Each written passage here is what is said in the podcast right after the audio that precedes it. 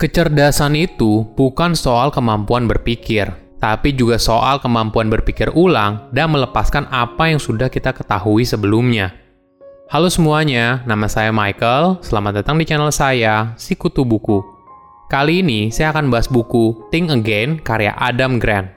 Sebelum kita mulai, buat kalian yang mau support channel ini agar terus berkarya, caranya gampang banget. Kalian cukup klik subscribe dan nyalakan loncengnya Dukungan kalian membantu banget supaya kita bisa rutin posting dan bersama-sama belajar di channel ini.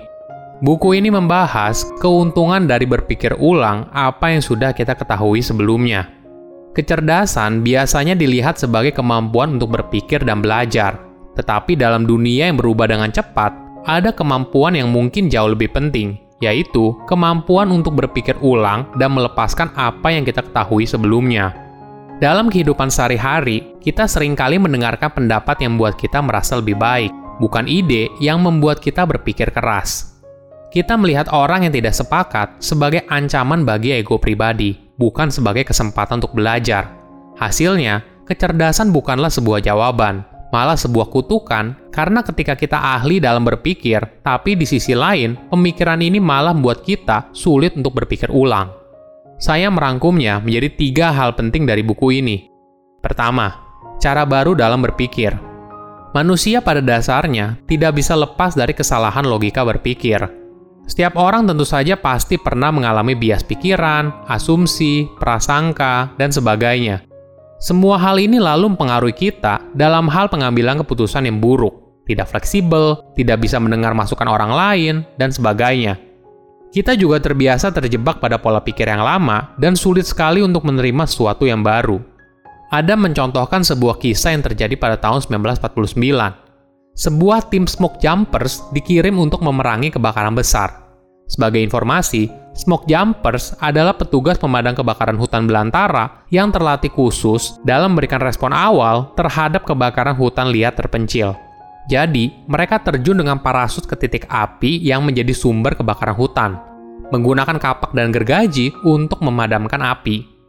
Mayoritas anggota tim menyimpan peralatan mereka seperti yang diinstruksikan, meskipun itu memperlambat mereka. Hanya satu orang yang tidak mematuhi instruksi. Berkat kemampuannya untuk bereaksi dengan cepat, dia menemukan solusi alternatif yang akhirnya membantu untuk bertahan hidup. Melalui cerita ini, Adam mendorong kita untuk mencoba alternatif baru dan tidak terjebak pada pola pikir yang lama.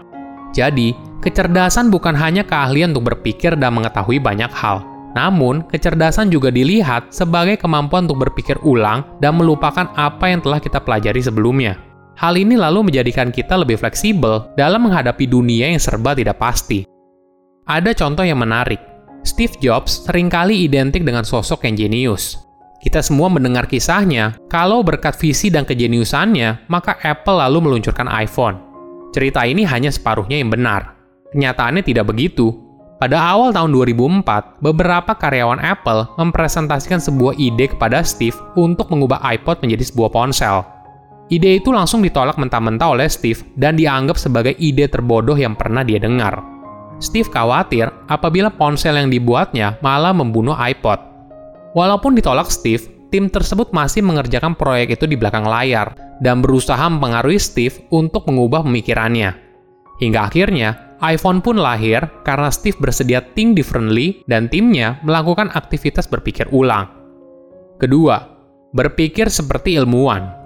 Adam menjelaskan tiga pola pikir umum yang diciptakan oleh ilmuwan politik Phil Tetlock, yaitu preacher, prosecutor, dan politician – kita sering kali berada di dalam satu atau lebih dari peran tersebut ketika kita sedang berinteraksi dengan orang lain dan dalam percakapan dengan diri kita sendiri.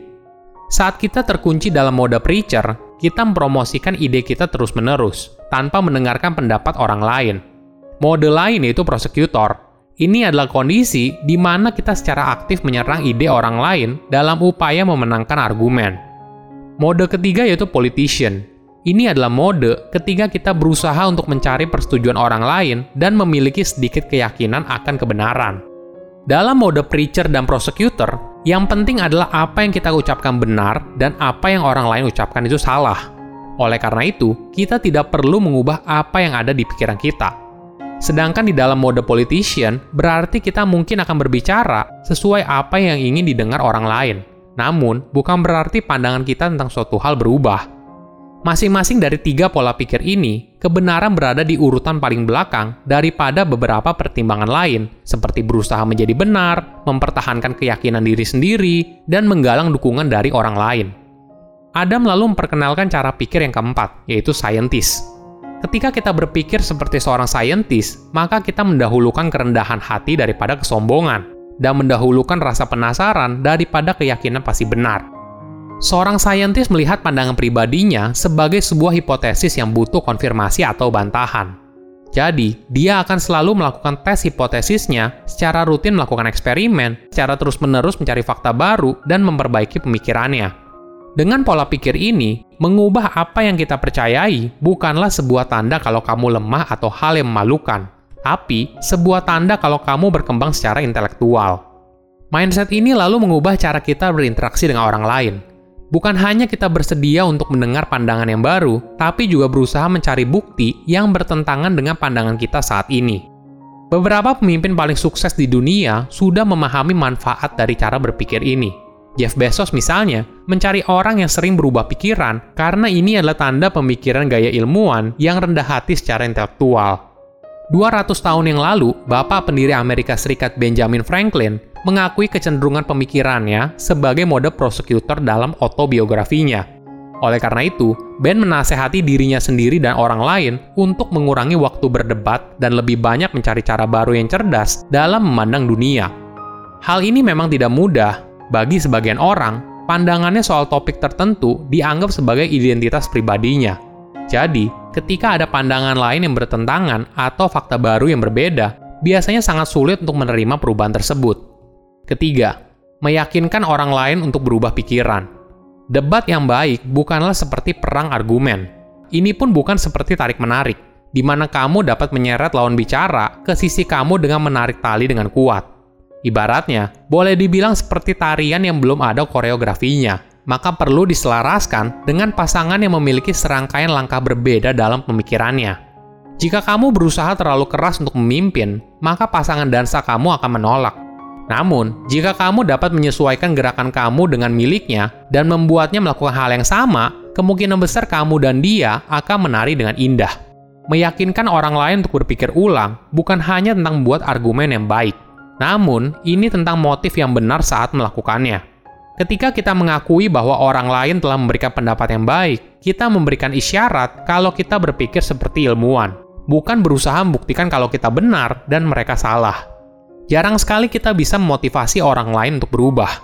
Lebih baik kita membantu mereka menemukan motivasi dari dalam diri mereka sendiri untuk berubah. Kemajuan tidak mungkin terjadi apabila tidak ada perubahan. Oleh karena itu, orang yang tidak bisa mengubah pemikirannya, maka tidak akan bisa mengubah apa pun. Silahkan komen di kolom komentar pelajaran apa yang kalian dapat ketika baca buku ini. Selain itu, komen juga mau buku apa lagi yang saya review di video berikutnya. Saya undur diri, jangan lupa subscribe channel YouTube Sikutu Buku. Bye-bye.